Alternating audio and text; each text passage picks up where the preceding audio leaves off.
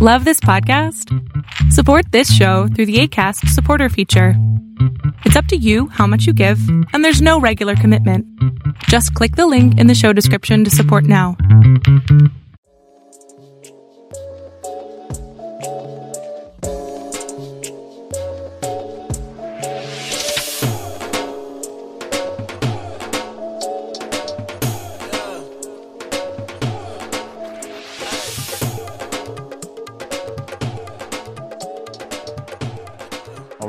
On the podcast today, we have Ben Rekhi, a Sikh American and an award winning narrative and documentary filmmaker. He's worked with the Coen brothers, George Clooney, and Kal Penn on various films, including his own productions. On the documentary side, you co directed a series on PBS called The Hidden Vote, which profiled minorities who support Trump. And most recently, your documentarian debut, you released The Reunited States last month, whose executive producers include Van Jones and Meghan McCain. Congrats on the release. It's an awesome film. Both Gerwin and I have devoured it and, and really enjoyed it. Uh, and we're very excited to welcome you to the podcast. Thanks so much for having me. I'm, I'm excited to talk to you guys. Awesome. Well, before we dig into your latest film, we want to start, and we always like to start our, our, our shows with an understanding of our guest's American story. So, what's your American story? I grew up in Northern California in the early days of Silicon Valley. Uh, my dad was an IIT Bombay graduate, uh, Punjabi Wow. Sikh, and came to this country. Yeah, and he credits you know the space race uh, in the Cold War as the reason he was granted a visa to to come in and go to engineering school in Michigan. And uh, my mom was a nurse in the Air Force, blonde haired, blue eyed American from Connecticut. And they were pen pals for three years. They, Wow, That's romantic. yeah, it's Yeah. such a, it's such a that's story old school. Old, yeah, times. DM, DMing her old school. That's right. Yeah, we're actually drop it in the mail. But um, they sliding into your uh, post box. Mailbox. but, uh, they they didn't meet you know they wrote letters for three years and then the first weekend that they met he proposed to her and she said are you crazy? No i don't know you. Like what are you talking about? And he said well listen i'm i think i'm going places. I think you should come with me and uh, just give it a think. And you know six months later she came around to the idea um, that it would be a great idea. And so they ended up moving to california. He got a job working in software uh, in the early 70s. Uh, and so when my sister and I were born in the late 70s, uh, we ended up going to church one weekend and Gurdwara the next. And I think that was a really amazing insight into not only different types of faith, but to different cultures and different perspectives. And so it was uh, bridge building, I guess, is something that's been part of me since the beginning, kind of reconciling these different viewpoints. Um, and yeah, that's where the story began. What made you want to become a filmmaker? Well, was there like a particular moment that solidified this as your passion? Well, growing up, there was a, a neighbor who had a video camera, and we used to make sort of backyard movies. And then when I moved neighborhoods, I, I used the family video camera to start shooting stuff in the backyard. And it was just Indiana Jones short films and emulating stuff that we really liked. But I guess it was in high school uh, where we did a, our first kind of hour length film that we spent a year on and shot on weekends and put together a story that you know That's was cool. coherent. Yeah, it was a it was a big you know learning curve just because we'd taken all these little camera tricks and and storytelling techniques and put it into a large story, a large film. And we rented out the local movie theater in our town and and hosted a screening for like 400 That's so people cool. it was really fun and actually not only for me was at the moment but i think for my dad because you know obviously with indian parents that have very like strong ideas about what the children should do for a living it was a big deal for him to come around and be he was tearing tickets in the theater as people were coming in and started to realize maybe there is a business here. And so that's when he kind of you know uh, agreed to let me go to film school at nyu and then you know from there it was really a, another sort of like indian connection that that got me onto the set of the coen brothers film was uh, an old IIT friend of his was a filmmaker now called Jag Mundhra, and his daughter Smriti was working uh, as a production coordinator on this Coen Brothers film, and so he got me the interview. Um, and you know, once you're in the door, it's everything that you do and say that gets you the job. Um, but definitely that having that kind of community always helps. Um, and so working on the Coen Brothers film was the first Hollywood production, $30 million movie, and George Clooney, and just seeing how a set is run, especially with those guys who are just so particular in their style. It was a huge learning curve and took everything I learned in film school and threw it out the window in terms of like how to scale this. Um, and then, yeah, I guess it was after college, we had I had done a, a short film uh, with another Punjabi, half Punjabi uh, American filmmaker called Adam Bhala Lough, and we had done a short film in school about graffiti writers, and we used that as a tool to raise funding for the feature film Bomb the System. And we made that when I was 23. Learned a lot about how to shoot guerrilla style in the streets of New York, um, but it, it went pretty far. It premiered at Tribeca, was nominated for an Independent Spirit Award. We sold it to Palm Pictures, and so that's kind of where uh, things kicked off. Aside from the Coen brothers, who are your film influences? Uh, you know, more recently, uh, there's I've I've it's it's a, sort of an eclectic mix, but there's a lot of newer filmmakers like Denis Villeneuve who did uh, uh, he's the Dune is his new movie, um, but he did uh, gosh a series of French Canadian films, but I'm forgetting the big one with Benicio del Toro uh, and Josh Brolin, and then Cary Fukunaga is another one. He's a half Japanese filmmaker. Uh, did the new Bond film, but had amazing films leading up to this: Beasts of No Nation and uh, Sin Nombre. Um, but I, I really, if there's one filmmaker I could kind of point at and say that's the career I'd want to have, it's Paul Greengrass, who did, you know, United 94 and uh, Bloody Sunday. Um, he did all the Bourne Identity movies but he's a very sort of like verite filmmaker where he tells stories about the world around us that challenge us to see ourselves differently. And so, yeah, that's just a handful of them right there. Well, wait, hold on. What happened to Blumhouse Productions? I saw saw you were working in Hindi horror films. Tell us a little bit about that. Yeah, uh, well, so I uh, I took a sort of unconventional turn after like writing and directing and producing some independent films.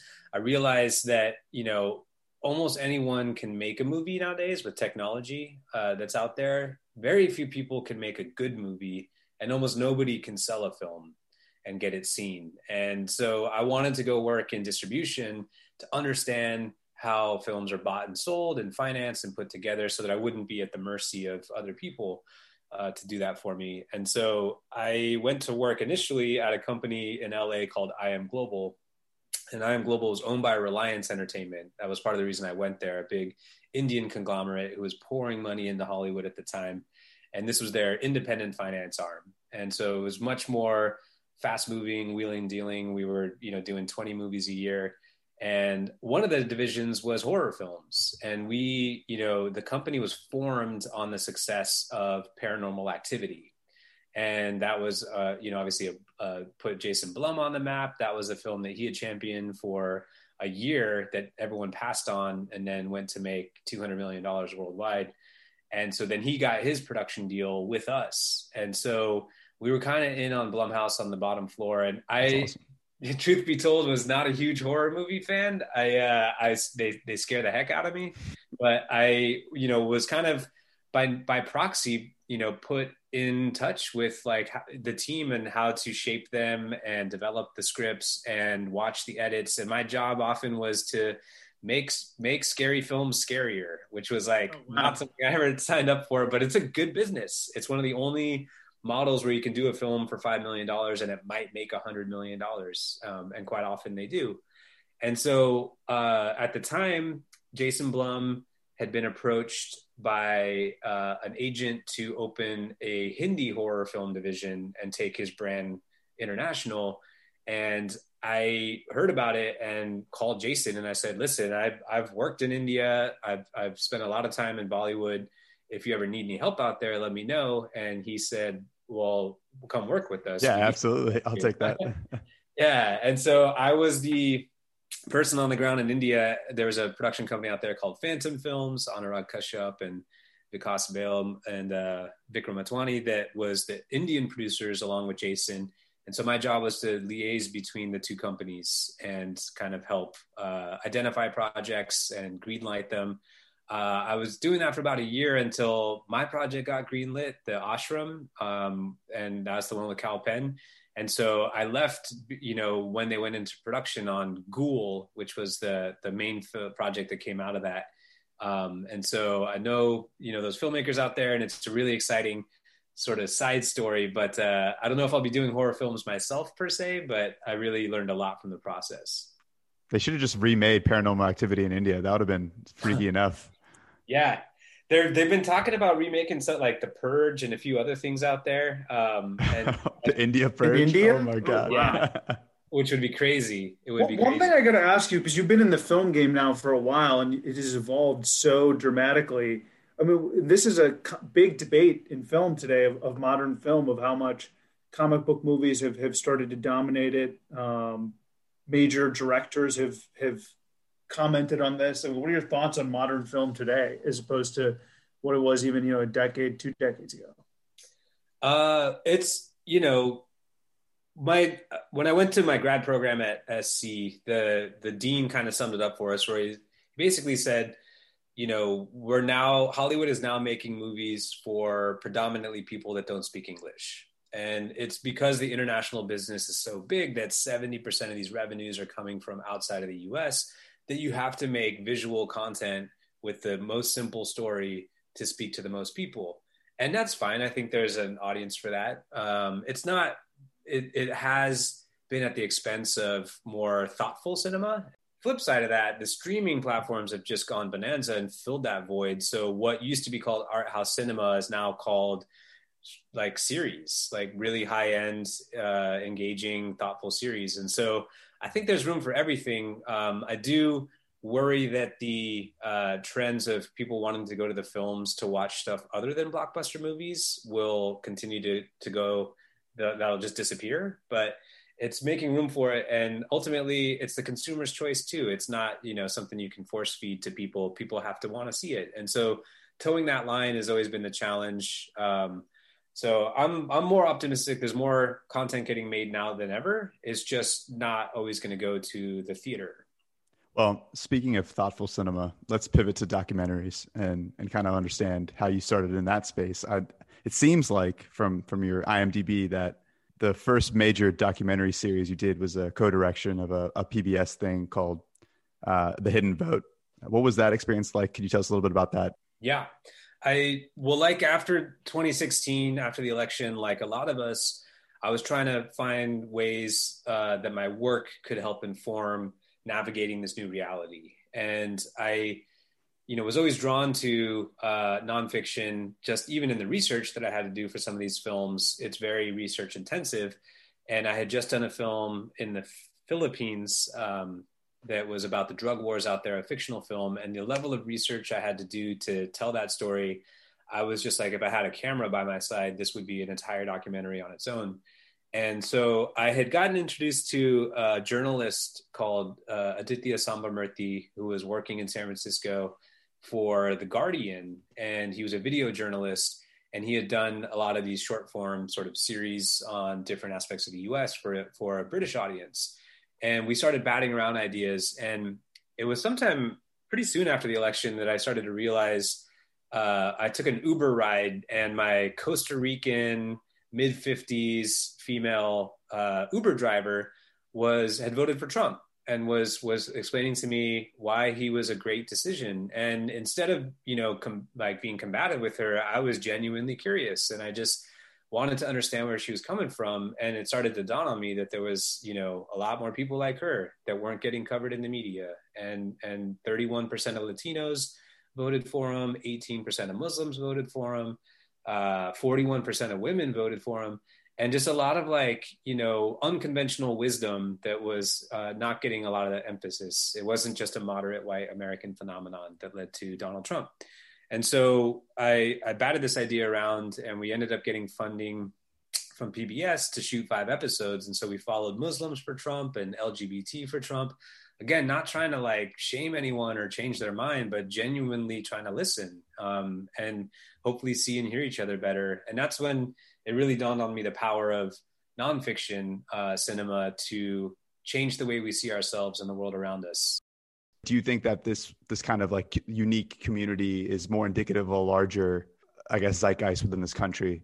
Yeah, it, it was definitely inspiring um, to to understand and unpack people's behavior, and um, you know, for instance, uh, the, why would it, why would Muslims vote for Donald Trump? He had a Muslim ban, and you know, it, it would be seemingly against your own best interest, but when you dive into it, there's divisions within the Muslim community. There's Shia and Sunni conflict, and there's ideas that maybe he's keeping out the bad Muslims. And so it, it really struck down the idea that communities are monolithic, that minority communities, you know, all follow the same pattern. And you know, when you think about it like that, it's much more common sense.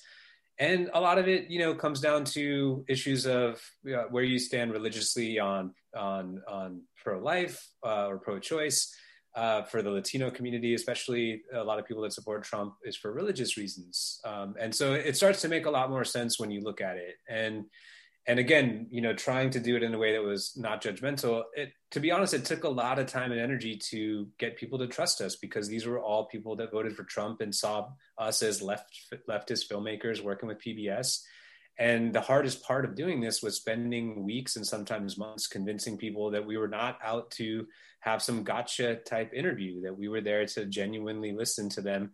And and everyone that we worked with was was proud of what we achieved together. And so I uh it did it felt like it got overlooked like it got released online and there's a you know pretty decent uh i'm very proud of how they came out but the potential for the project i don't think was realized and that's what inquired me to probe deeper and go deeper into these stories and see uh, why that was the case and how to tell stories that might reach more people. Ultimately, that's what led to the reunited states. How did you get approached for this? Because this is, you know, I'm in the political world, and this this documentary is kind of a big deal in the political space because of the names behind it. So how did how did you get approached to direct this? It, I, I, like most of the stuff I do. I generated uh, I generated it on my own. Like I, you know, was really passionate about this idea of how people um, can bridge our divides or examine their own biases to in order to be ready to talk to other people and it was when i saw susan bro speak at an event you know susan is the mother of heather heyer who was killed when the car ran through the crowd in that counter protest in charlottesville and susan you know after losing her daughter was able to speak with such clarity about the need to have difficult conversations to avoid further violence and I was someone who, like a lot of people, was really passionate uh, about politics after 2016, and and in a way that was uh, emotional and unstable, and you know was uh, angry. And and here was someone who had way more reason to be angry than I ever did. And instead of being angry, she was a voice of reason. And that hit me like a ton of bricks that this woman had wisdom that could help the rest of us.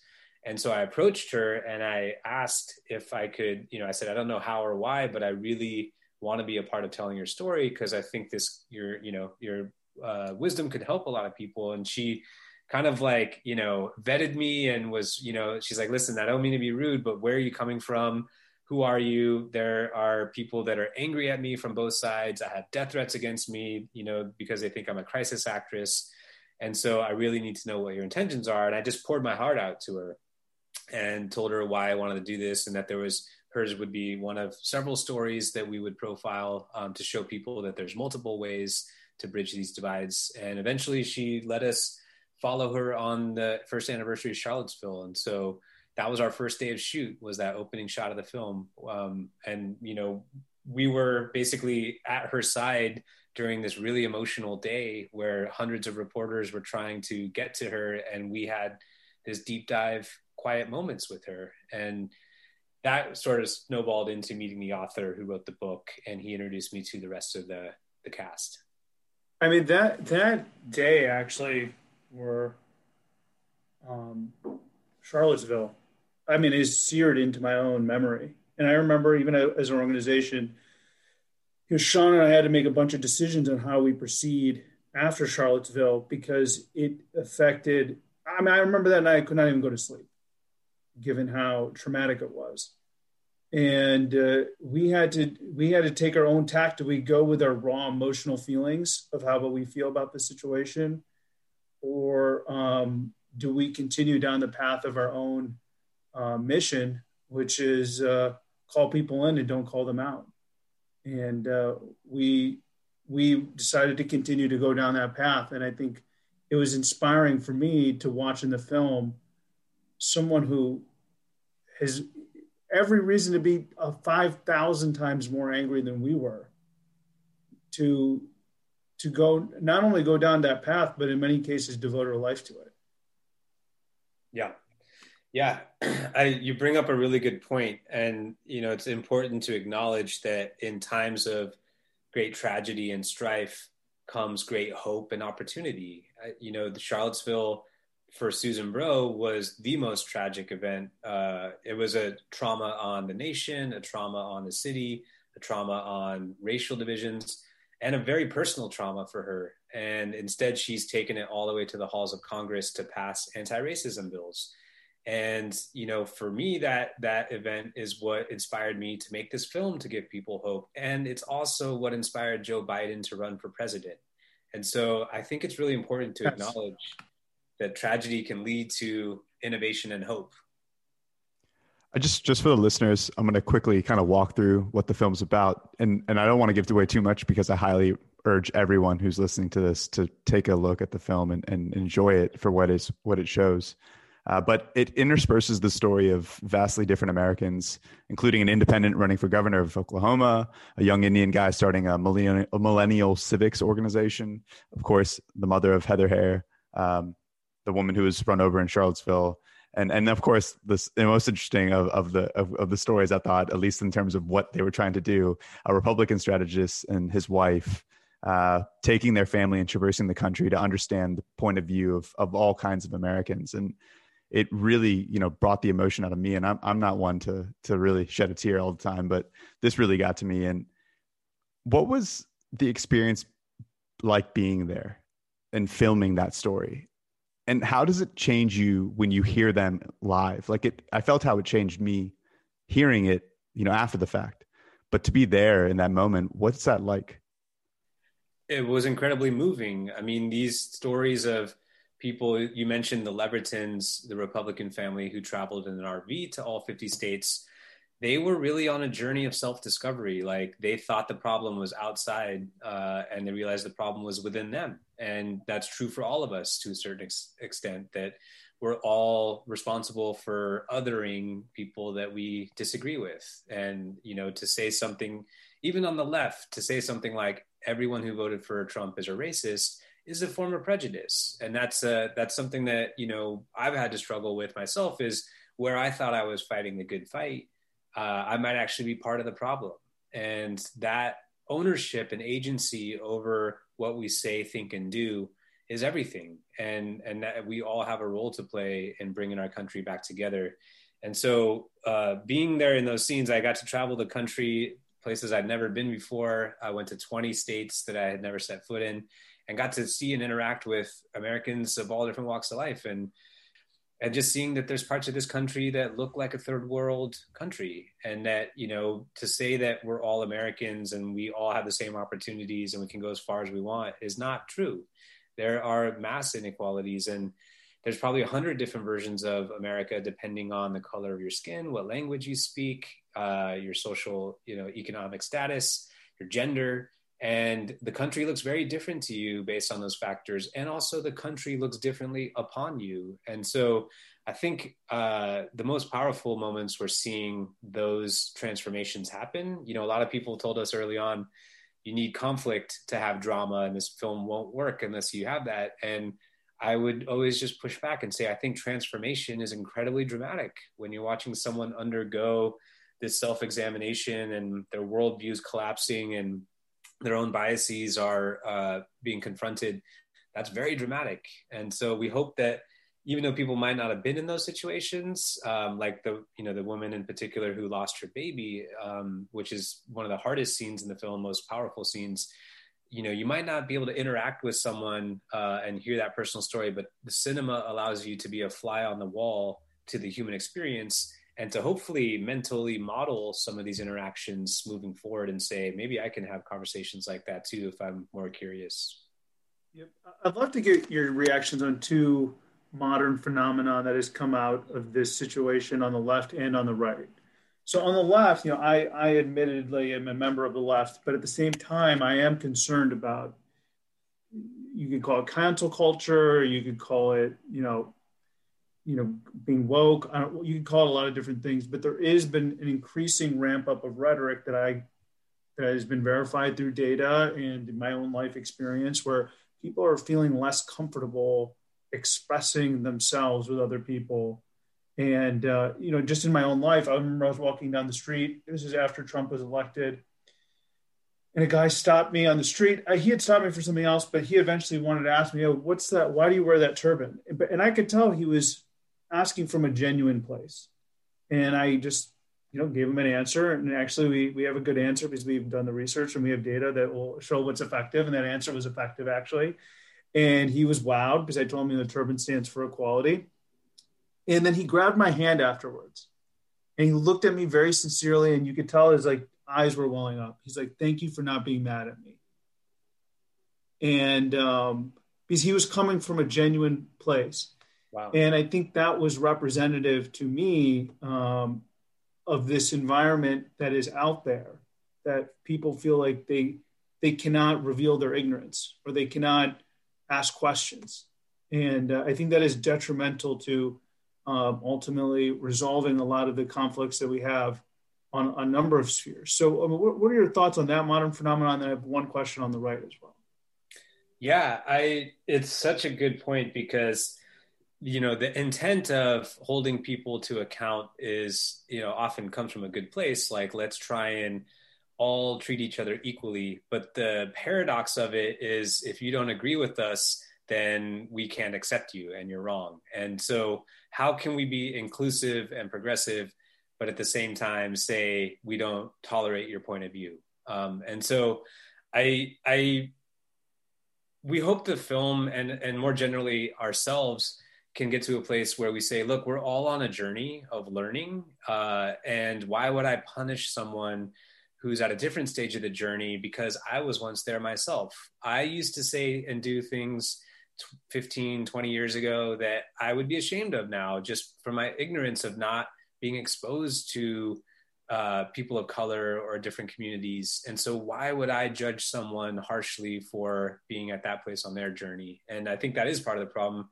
We're shaming people and bludgeoning them very publicly and they're running the, in the other direction rather than saying you know lovingly hey actually maybe what you're saying can we have an offline conversation instead of this mob mentality where i'm going to drive you know thousands of people to your page and just you know bash you can can and cancel you? Can can you and i talk offline? Because where real change can happen in this country is one conversation at a time. And i think your example is a really powerful one if we have enough one-on-one interactions that's where we really move the needle in people's hearts. It's not by these you know lectures or these you know big social media uh, attacks. And so 100% i mean 100% i mean i think we've seen in our own data that we we we made more progress actually with conservatives than even with liberals um, because we came in with an open hand instead of a closed fist uh, but with conservatives, I also have there is another modern phenomenon I want to bring up with conservatives is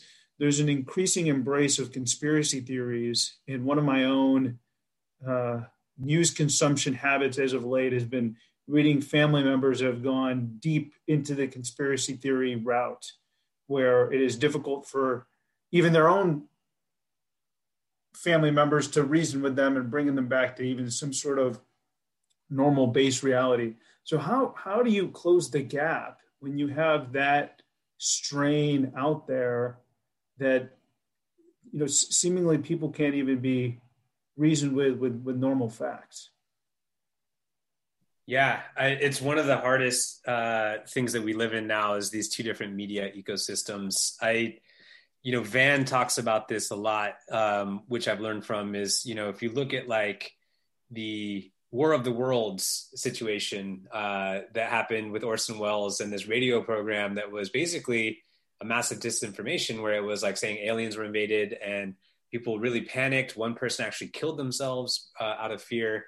And we didn't look back and say, well, those people were so stupid. Um, we look back and say that media ecosystem uh, manipulated them. And, and, and so to look on with a little more compassion and say, you know, this isn't something we're going to reason our way through. We're going to have to feel our way through this because we're in for several years, if not longer, more of this uh, division in our ecosystem. And so I, uh, there's a couple issues that really divide us, you know, um, where we're talking about abortion earlier or gun rights or immigration, but there are hundreds that we have common ground on. And so, you know, while we might not ever agree on, you know, pro-life or pro-choice, um, it's the majority, it's the will of majority that that will decide the fate and the future of the course of the country on those issues. You still may disagree with it, but like it's and it's your right. But you know, so why spend so much time and energy on issues that we know will never resolve together? Uh, it's a little different with this, where we're talking about uh, objective views of reality but at the same time like if we're going to try and talk someone off of a ledge and try and change their mind it's going to be very difficult because they're going to get defensive they're going to think i'm you know elitist and you know looking down on them or it's like an education thing. I think the more curious thing for me has been with my uh, friends who feel this way is to continually ask questions and try and get to the bottom of it and not try and have a spirited debate about facts but really genuinely understand where their pain is coming from that's leading them to seek these answers. Uh, you know, when we were growing up, the Illuminati was was the conspiracy theory of this global, you know, elite and oppression, and that was a leftist idea, and it was the same thing because people were feeling oppressed and disenfranchised. And now that's shifted over to the right, and the characters and the names have changed. It's QAnon, but it's still the same theory. And so let's get beneath that to the pain of where this is hurt is coming from. And that's where we might find common ground. Sounds like a, a political speech to me. I don't know, Ben. Is there is that a, in the in the books here? Is in the cards? But uh, I think huh? storytelling storytelling is uh, where I feel like it can make more of an impact. Well, that's a good uh, transition to my last question. Both of both you, the National Sikh Campaign, We Are Sikhs, we're all on the same page. We're trying to use mass media, digital channels, communication to educate our neighbors, explain our differences, create reconciliation, the thing that we need to have the most in this country. But it's hard. I think you know viewership is is down on mass media. Uh, people live in bubbles, as you mentioned before. The world is a whole wholly different place than where I was 10 years ago. And overcoming really hard differences. The quote, if it, you know, the quote from the Black Minister, it's hard to have reconciliation when you have a boot on your neck. And whether that boot is from systemic, you know, racism that's held a community down, or if it's a, a something that a person who who reads conspiracy theories and feels like they have a boot on their neck. And and and they've been conditioned to think the way that they are. How do we create reconciliation at scale? What do we do today to make this change that we need to have in the next five ten years? Yeah it's the question of our time. I think that reconciliation never properly happened after the two great sins of the founding of the country, genocide and slavery. There was never a serious acknowledgement of wrongdoing like there was after World War II with the Nuremberg trials. No one was held accountable. And so I am not as convinced that reconciliation can happen at a national level of like government intervention. Where I think it's really happening is on the individual level. And the, just looking at the events from George Floyd last summer and the racial awakening that has happened in the, in the hearts of millions of Americans since then, it's you know very little, very late, but it's it's a start and it's a it's a huge uh, wave of momentum for people to examine these issues. And so I'm you know hopeful in the end because if we look at where we're going, uh, if we say we can't work this out and that we're you know digging our heels in that doesn't end well. That goes down to succession or violence or civil war or Rwanda genocide. It's it's very it's it's you know there's there's horrifying outcomes if we continue down this path. The only way we turn this ship around is if enough of us say we've had it. We can't continue with. We don't want to leave this country for our children with such disarray and division. It's not fair to to do this to the next generation and there are people in every corner of this country that are literally holding this country together right now and they're in every community and city and building across this great nation. And it's because of them that this country hangs together right now. And and you guys are doing this work. We're trying to do this work with this film. And people can feel it in their hearts that this is the path forward. We need to find a way through our and we need to do what we can where we are with what we have and every day is a choice. And so to me, it may get a little bit bumpier before it gets better, but in the end, this is something that we have to do. Well said. Thanks so much, Ben. We really appreciate you taking the time to join Sikh Meets World and and uh, you know give us the scoop on your latest film. Yes, thanks so much, you guys. The Punjabi Power. I really appreciate the opportunity. Uh, Sean and Gerwin, we'll be talking soon. Hey everyone, thanks for listening. If you like the show, please rate and review the podcast on iTunes, subscribe to Sikh Meets World on your favorite podcasting platform, and share it with your friends and family. Stay tuned for our next episode, which comes out next month. And of course, be sure to check out the National Sikh Campaign website for more information.